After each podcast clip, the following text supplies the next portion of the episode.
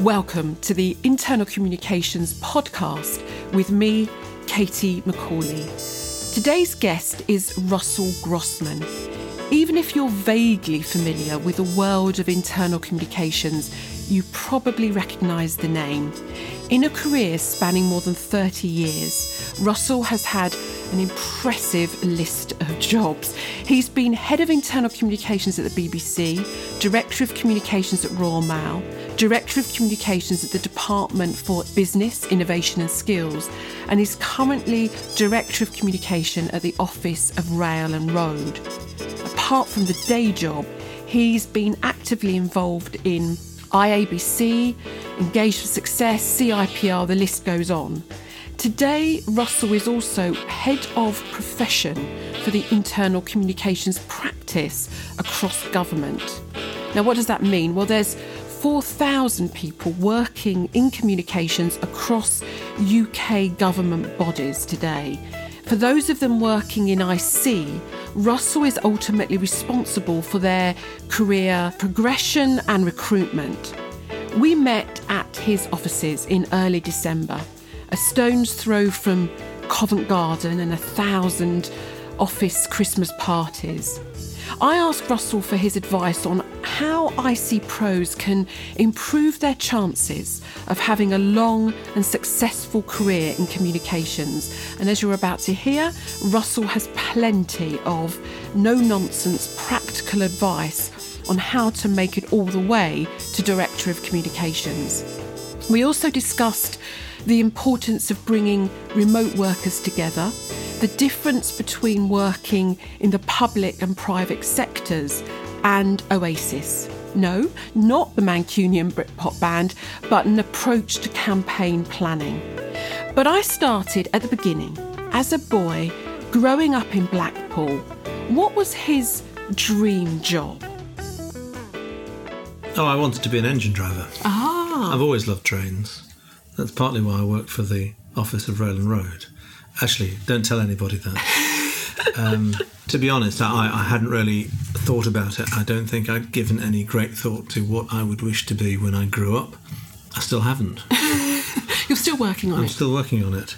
I'm still working on it. I think many people fall into a career, and I think that's particularly the case if you are in PR if you talk to a number of people in PR, they'll, I think a lot of them will say that either they fell straight into it or they fell into a career having done something else.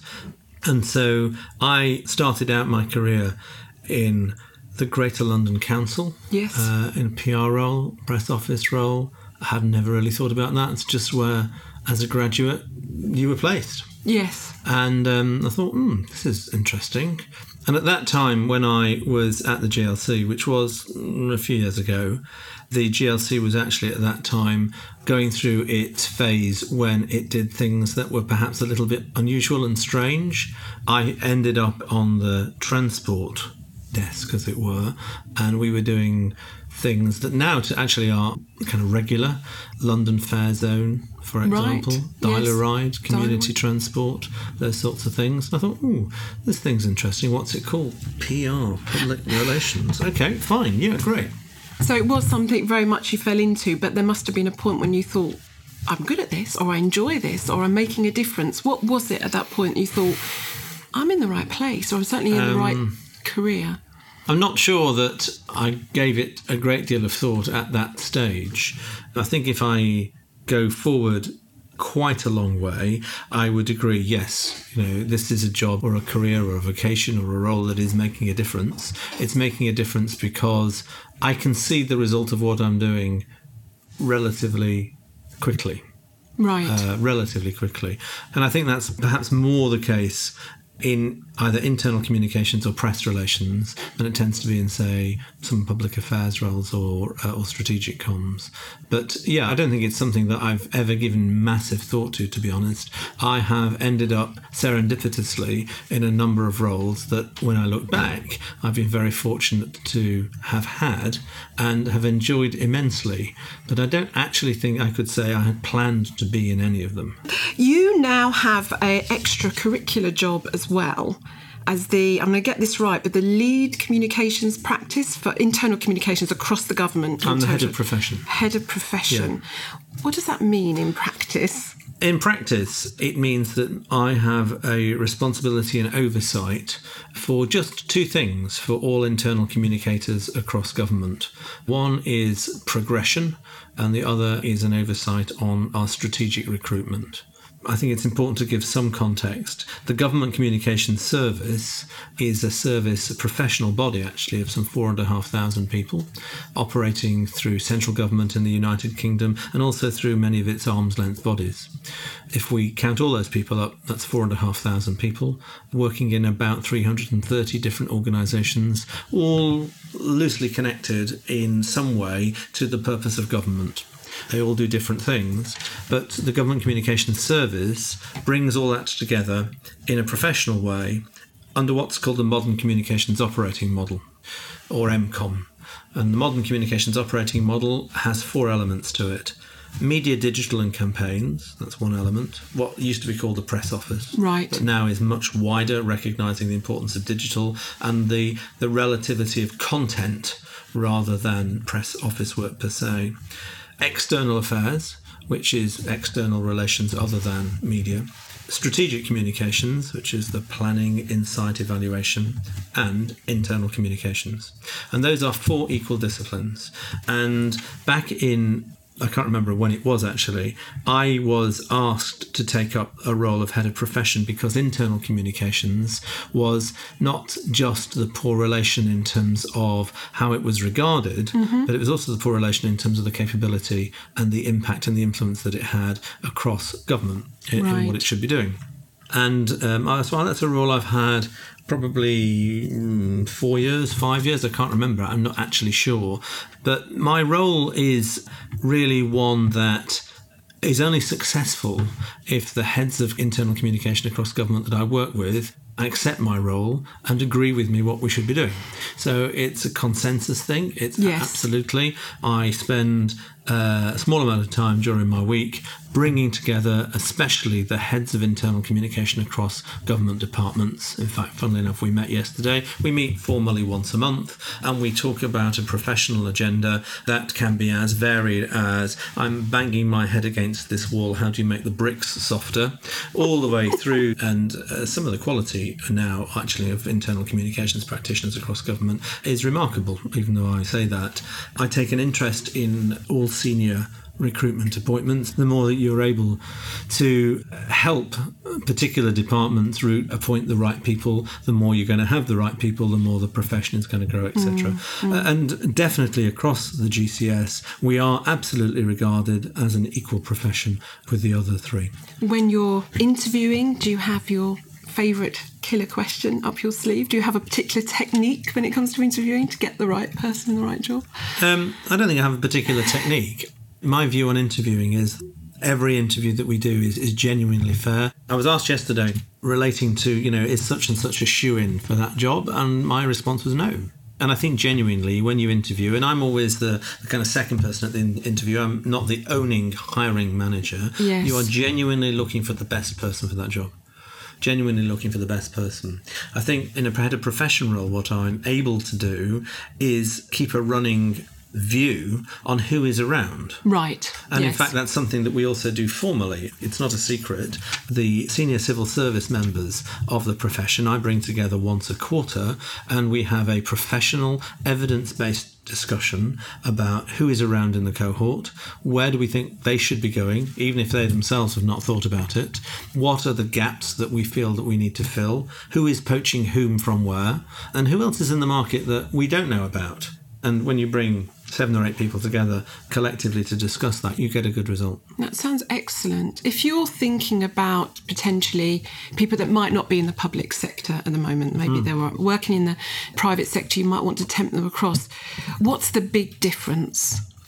I think there are probably two differences between the public and private sector, and I've worked in both. In the public sector, the bottom line is different. The bottom line tends not to be, well, it isn't about profit or maximising revenue, however you want to describe that. It is genuinely about public service and how could you make a difference to the citizen to describe that. It is genuinely about public service and how could you make a difference to the citizen. So I think when you're talking about internal communications, for colleagues who work in any particular department, that is the driver. Mm. That is the driver. I think the second difference tends to be I think this is particularly the case, I'd like to think, across GCS. In the private sector, let's say you were working for Marks and Spencer. You'll have a small team in internal communications in Marks and Spencer. I will just explain. This is only an example. I've just pulled from the top of my head. And let's say you have, you know, you have a, a team in Arcadia, and you might have a team in Sainsbury's. These are competing companies. Yes. So you don't tend to share much across government. All the departments are part of one big community absolutely committed to sharing both professional practice, what works well. I've talked about, you know, the hitting your head against a brick wall thing, so that catharsis. And so you have a whole that truly is greater than the sum of its parts. I don't think you find that in the private sector. And we work across the GCS, both in internal communications, but actually across all the other disciplines that I've described, to ensure that collectively we do provide the best professional input to mm. our organisations, but also in a way that builds up, from a personal point of view, a person's own professional career. I noticed on Twitter, I think there was a photograph of you speaking at an induction event mm. for new communicators joining the service. What's the piece of advice you find yourself giving to new recruits over and over again? So we do that once a month in GCS. Mm. The piece of advice I give most of all is number one, be yourself. Number two, recognize that you've come into an organization that often allows you to be yourself. And the third is that professional development point that people can spend their entire career in a government communication service role with so much different that is both in terms of the sector that they operate in, the organization that they work in, mm. and the particular branch of the discipline that they enjoy. The people that we most like to see at director of communication level are those that have done at least two and preferably more disciplines. Mm. So we have people in internal communications that we'd like to see do a press office role next, people in the press office role that we'd like them to do a Stratcoms role, external affairs, public affairs, whatever, um, so that people who reach the head or director of communications level have truly got an understanding of the whole discipline. And increasingly now, that includes understanding what digital is about. There is a lot of talk at the moment part of it is me talking about it actually, about the convergence of internal and external. And what you're describing to me is exactly that. Yes, but I don't understand that as convergence. Right, okay. So uh, for me, and I'm happy to be corrected, for me, convergence is where internal and external communications are all part of the same function. Right. I think internal and external comms are very distinct functions within the whole ambit of communications. The audience is different the profession, the discipline is the same. But the fact that the audience is different means your application of that profession is different. Across government, we use a very simple approach to campaign planning, which is called OASIS. OASIS, yes. Uh, most people have called, heard of OASIS. It's one of the success measures of the GCS. It stands for Objectives, Audience, Strategy, Implementation, and Scoring. Most of our boards and excos keep asking now for an OASIS plan. That approach is exactly the same whether it's internal or an external comms. The difference on internal comms is your audience won't go away. They're your colleagues, they're your staff. And the way in which you should understand them, the insight that you should have about them, the way in which you are able to counsel leaders in a way that they can affect a change on colleagues is different, I think, in both its intensity and direction from how you would approach a journalist about mm. a particular story, and then that story's gone off, or how you would approach Stratcoms, or how you would, for example, engage parliamentarians in a public affairs programme. So I think internal communications is distinct and different, but it is part of the bigger family where the discipline is the same. So if I'm starting out in IC and I'm learning the ropes. I'm learning what's special and unique about the internal audience, the fact that they see under the bonnet of our organisation, so you can't market necessarily to them as you might market to others, and their needs are quite distinct, as you say, they don't go away. Are you saying that really, if I want to become a comms director, then I've got to start thinking about press, marketing, certainly digital, and that you would be encouraging people to step out of their comfort zone and try something new as well? Definitely. Yes. But you wouldn't be starting out in IC, you'd be starting out in communication. Right. And we would be encouraging you, to your point about induction, we would be encouraging you right at the start to say, consider doing two years in internal communications, two years in a press office. You can't spend too long in your career before you've touched media relations. Right. Otherwise, it's too late. Internal communications, I think you can come to later on in your career, having done media relations or public affairs or whatever. I just think that the grind. apart from anything else, in media relations means at the lower level, certainly, it's not necessarily a job for an older person. I'm sure the grind? The grind, the long hours, the pressure, the resilience that you need to be able to build up as you discuss various topics with a journalist, the way in which you, again, gain experience through the way in which you negotiate with your leaders, maybe chief executives, maybe functional heads, about mm. why they should be saying that, even though they don't want to say that. I think you know you need to cut your teeth on that at a younger age. Right, I understand. Understand. You said that initially the support of this profession was set up because IC was a little bit of the poor relation. Mm. Do you see that changing? It's changed. It's changed. It's yeah. changed. I wouldn't say that every single organisation across government that problem's gone away, but certainly in the main department, internal communications is regarded as an equal. And I think that has partly been the way in which we have demonstrated in the profession, exactly as we've been talking, that we are as passionate and as professional about all the tools that you need in communication as anybody else, actually. And you can go onto the GCS website and you'll see our various guides, and those are all there for everyone to see. It's also the case, I think, that across the industry, that's the, the communications industry, I think internal communications has moved from a dark corner where it produced posters and stuff like that to a separate corner, but one in the boardroom where it is correctly advising leaders on the next step that they need and mm. where leaders are themselves seeking out counsel about how they need to interact with colleagues who work in an organization. I think those two forces, if you like, have conspired, certainly in my experience, to create internal communications as an equal partner. I still meet people who lament the fact that they are considered a little bit the postmen and women of their organisation, maybe to where they're still sorting and delivering messages. What's your advice to someone that wishes to be more of a valued partner and consultant to their business to drive performance as opposed to just sorting and delivering the messages. I would say to those people look at yourself mm-hmm. and you ask yourself why you are not valued. And in some cases, this is down to the people themselves. And it's certainly true that there are some practitioners in internal communications who actually are very happy to be the postmen and women and are not of the sort that would wish to be counselling senior leaders mm. or would wish to be pushing themselves outside a comfort zone. Mm. And I see too many people like that, to be honest. So I would say first look at yourself and examine yourself. And instead of moaning, consider how you are going to build your own capability up. How are you building your networks? Are you as interested in the the external environment of this organization as you are in the internal environment? Do you know what your middle managers are worried about today?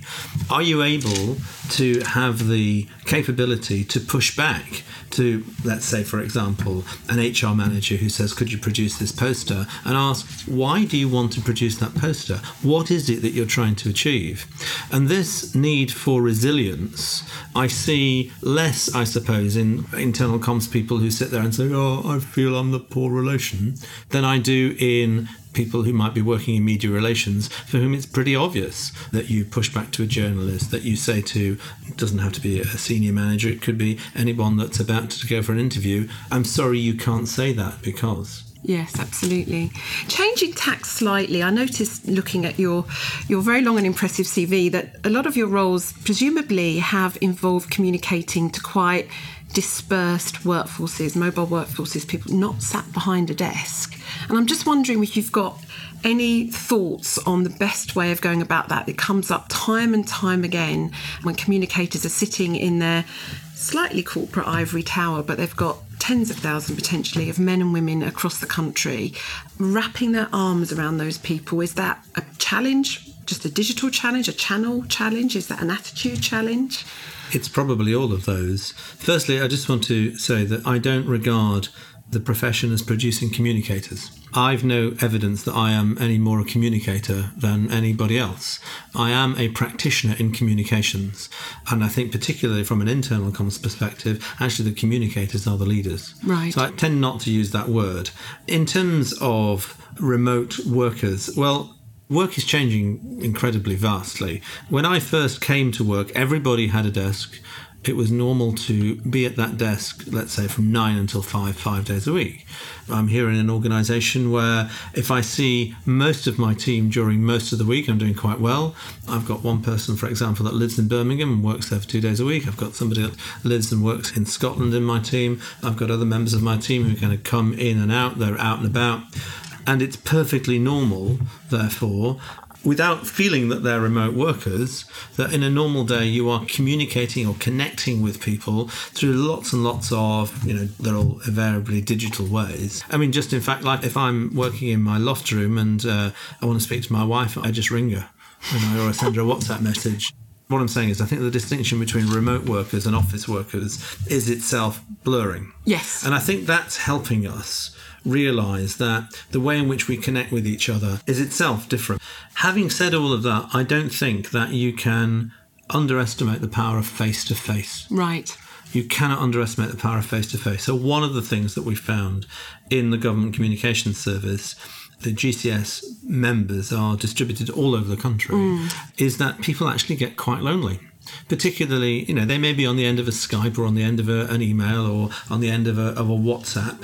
But that personal contact is something that people crave. And we deliberately create face to face events to bring remote workers into a place. We've just held two, they've been called IC Space Live. So, IC Space, I'll give a promo for IC Space, is the specific website for internal comms practitioners across government because it's publicly funded and because it's on the internet. Anybody can look up the IC Space. It's got some great resources. You just need to type in the IC Space in Google and you'll find it. Although interestingly, there is no space between IC and space on the IC space. Anyway, but twice a year we physically bring people together. In fact, we've just done it last month because people crave that interaction, and it's an investment. You know, it's absolutely an investment. But what you get from that investment, in my view, is well worth it. Absolutely. We still know, don't we, after Yammer and Workplace by Facebook and everything else, that face to face is still the most powerful form of communication. So that makes perfect sense to me. I noticed you're still involved with IABC, Engage for Success, CIPR. I keep, I keep my hand in. in You keep these your hand in. I'm a little busy these days with Her Majesty's government, but I keep my hand in. Yes. Is this purely altruistic on your part in terms of giving back, you know, in terms of your knowledge and your experience and your support? Or are you personally getting something from those extracurricular volunteering roles as well? Well, it's a bit of both. It is a bit of both. I think I'm probably at a stage without sounding too arrogant where a lot of what I might be offered by different organisations, such as those you mentioned, I've probably been there and done that. I definitely keep my hand in because actually, you know, the networks I've just talked about meeting people and all of that physically, the networks that you gain in these organizations are invaluable. The main reason, I suppose, why I, particularly I joined IABC originally was to gain more information from an international perspective because Yes. I wasn't getting it here. But over time, it was about giving something back. It was mm-hmm. about giving something back and enjoying it in the process, I will say. But I think that there is a duty on people when they get to a certain stage in their career to do that. Yes. Personally. I agree. I think that's very important. A big plug for IABC, especially the World Conference, which I think is absolutely amazing and everyone should go as often as they can. So, you've obviously must have had some challenging times and challenging moments. You've talked about resilience. On a deeply personal level, what is it that keeps you going? How do you find that resilience during the most challenging times? Um, I tend to be an optimist rather than anything else. And so if something doesn't go wrong, I think my general view is next time it'll probably go right. So everything's a learning opportunity. Uh, and everything's a learning opportunity. So sometimes I'm asked, what is the worst day I've ever had? So I do have a a pick list to choose from, I can particularly think in recent times of the 12th of September 2011, when I was Group Director of Communications at the Business Department and we had gathered together our three strata of senior managers and we gathered them together all in a place to have one of those away day things, you know, that you have. And we're talking about quite a few, 150 odd senior managers. And for purposes of demonstration, I'd say that these were graded one, two, and three, where three is the best and one is the worst, although I suppose it depends on which end of the spectrum you're looking at. So we were bringing them all together and we were bringing them together just after we had managed to make quite a few people not redundant, but because we didn't eventually do that, but we managed to make quite a few people displaced. Right. Quite a few people. And I think what we'd not really understood by putting this event in September after the summer, which itself was after quite a number of months of stress and hassle, was that these particular managers, particularly the ones at the one level, had been shat on from above and pricked from below. Uh oh. And they hadn't forgotten this over the summer. So, to cut a long story short, we'd organised them in three different groups. And what happened after about 45 minutes was I was in group number two. We received a delegation from group number one saying, We think this sucks. Uh-oh. That's not actually what they said, it was a little bit ruder than Slightly that. ruder. And we think that you're all having a great time and you, you've consigned us to some pithy little exercise that we don't really engage with. And unwritten was P.S. We're not taking part. Now, the reason why we brought all these people together on the same day was that the three level directors general, as they're called, were in a lock in for some very grand purpose. So timidly, I went along to the permanent secretary and I said, Look, I think we've got a bit of a problem here. We went down to the big room, and all the way around the big room was written on these flip charts let me just call it hate mail Uh-oh. all the way around. These were by people who were senior leaders in themselves, but hey, from their point of view, this was a senior leaders conference and they were the junior senior leaders, so they weren't acting as senior leaders in this conference. Their role was actually to say, oi. Anyway, let's just say that the day didn't go entirely as planned. As planned. now, for those people who have organised away days, you know it's actually very difficult for them to go wrong it is really. If you've planned the logistics, you've got the flowers at the end of the day, and the food's okay, it's actually quite difficult for them to go wrong. Absolutely. But when they do go wrong, they go spectacularly Spect- wrong. And this one went spectacularly wrong. But actually, the worst part of the exercise wasn't that day, it was the day after. I turned up to the executive committee meeting, and the people who were at the senior level, shall we say, just laid into me. And I thought, well, next time it's going to be better, isn't it? And uh, that's why I tend to remember the 12th of September. But the following week, I was back to normal. so um, I think you've got to be resilient. I almost go as far to say that if you work in communications at a level, whether you know internal or external, I think you have to have a level of resilience. Now, can you learn that? I suppose you can. Is it innate? Definitely. Is it innate to your character? Definitely. One of the things I often teach my team, I've learned the hard way is that if you go for 10 out of 10 in whatever you do, often you end up as a red splat on the wall.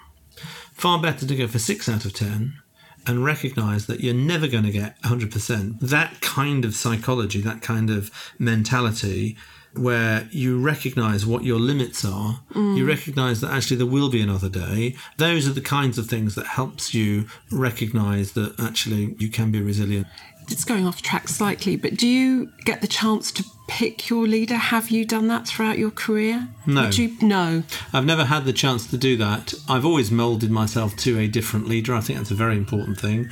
We know that, particularly in upper echelons of communications, if you're not careful, you do go with the leader, i.e., you leave the organisation when the leader does in this particular organisation that we're sat in at the moment, I've worked in three years with three different chief executives and a fourth at some time next year. I think it's very important to be able to meld yourself to individual styles because, again, you learn and you pick up as you go along that way. So lots of listening by the sounds of it. Oh, listening is a key trait for all communicators. I mean, communications comes from the Latin communicare, which means to share. Now, share means that there must be at least a two way implication. I talk, you talk, I listen. Listening is incredibly important. We don't do enough listening. I always find it strange that on CEO jobs for chief executives, they ask for lots of different skills, but superb listening skills are rarely listed. I'll tell you an interesting technique that was once suggested to me, and which I have used, uh, which is called the silent cafe, in which you you go down into your canteen or other general communal area, and you buy yourself a coffee, and you just sit there and you just observe what goes on and listen to conversations. I mean, not from the point of view of eavesdropping.